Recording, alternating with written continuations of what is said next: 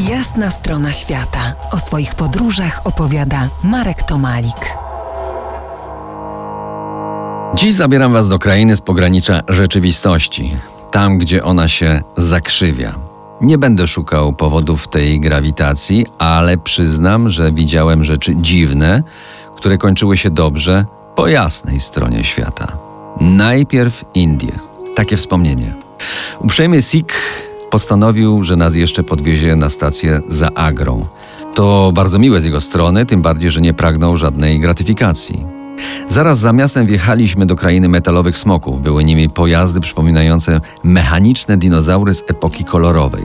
Z początku myślałem, że to ciąg dalszej projekcji syndromu dnia poprzedniego, kiedy po udarze słonecznym doświadczyłem halucynacji.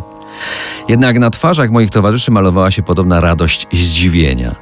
Jak przystało na smoki, miały mocno wydłużone pyski i nitowaną skórę. Mad Max miał tu z pewnością swoich protoplastów. Przedziwne pojazdy.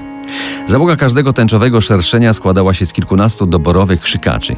Ich nawoływania i kanonada zgrzytów całej tej poruszającej się stali przypominały najlepsze lata naszej husarii. Nie mam pojęcia skąd i dokąd jechały. Nawet nie śmiem przypuszczać komu i do czego służyły. Jedno było pewne, zaprojektował je miejscowy Michał Anioł na niezłym koksie. Ledwo minęliśmy tę futurystyczno-antyczną kolumnadę pancerną, wpadliśmy w burzę pyłową. W ciągu jednej minuty zrobiło się zupełnie ciemno, a porywiste podmuchy wiatru unosiły kawałki desek, kartonów, wszystko to, co było lżejsze od naszych plecaków. Tumany kurzu.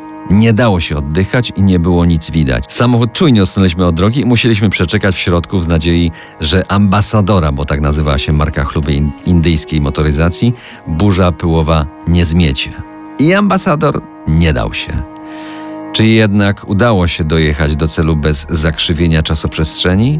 Opowiem za kilkanaście minut. To jest jasna strona świata w RMS Classic.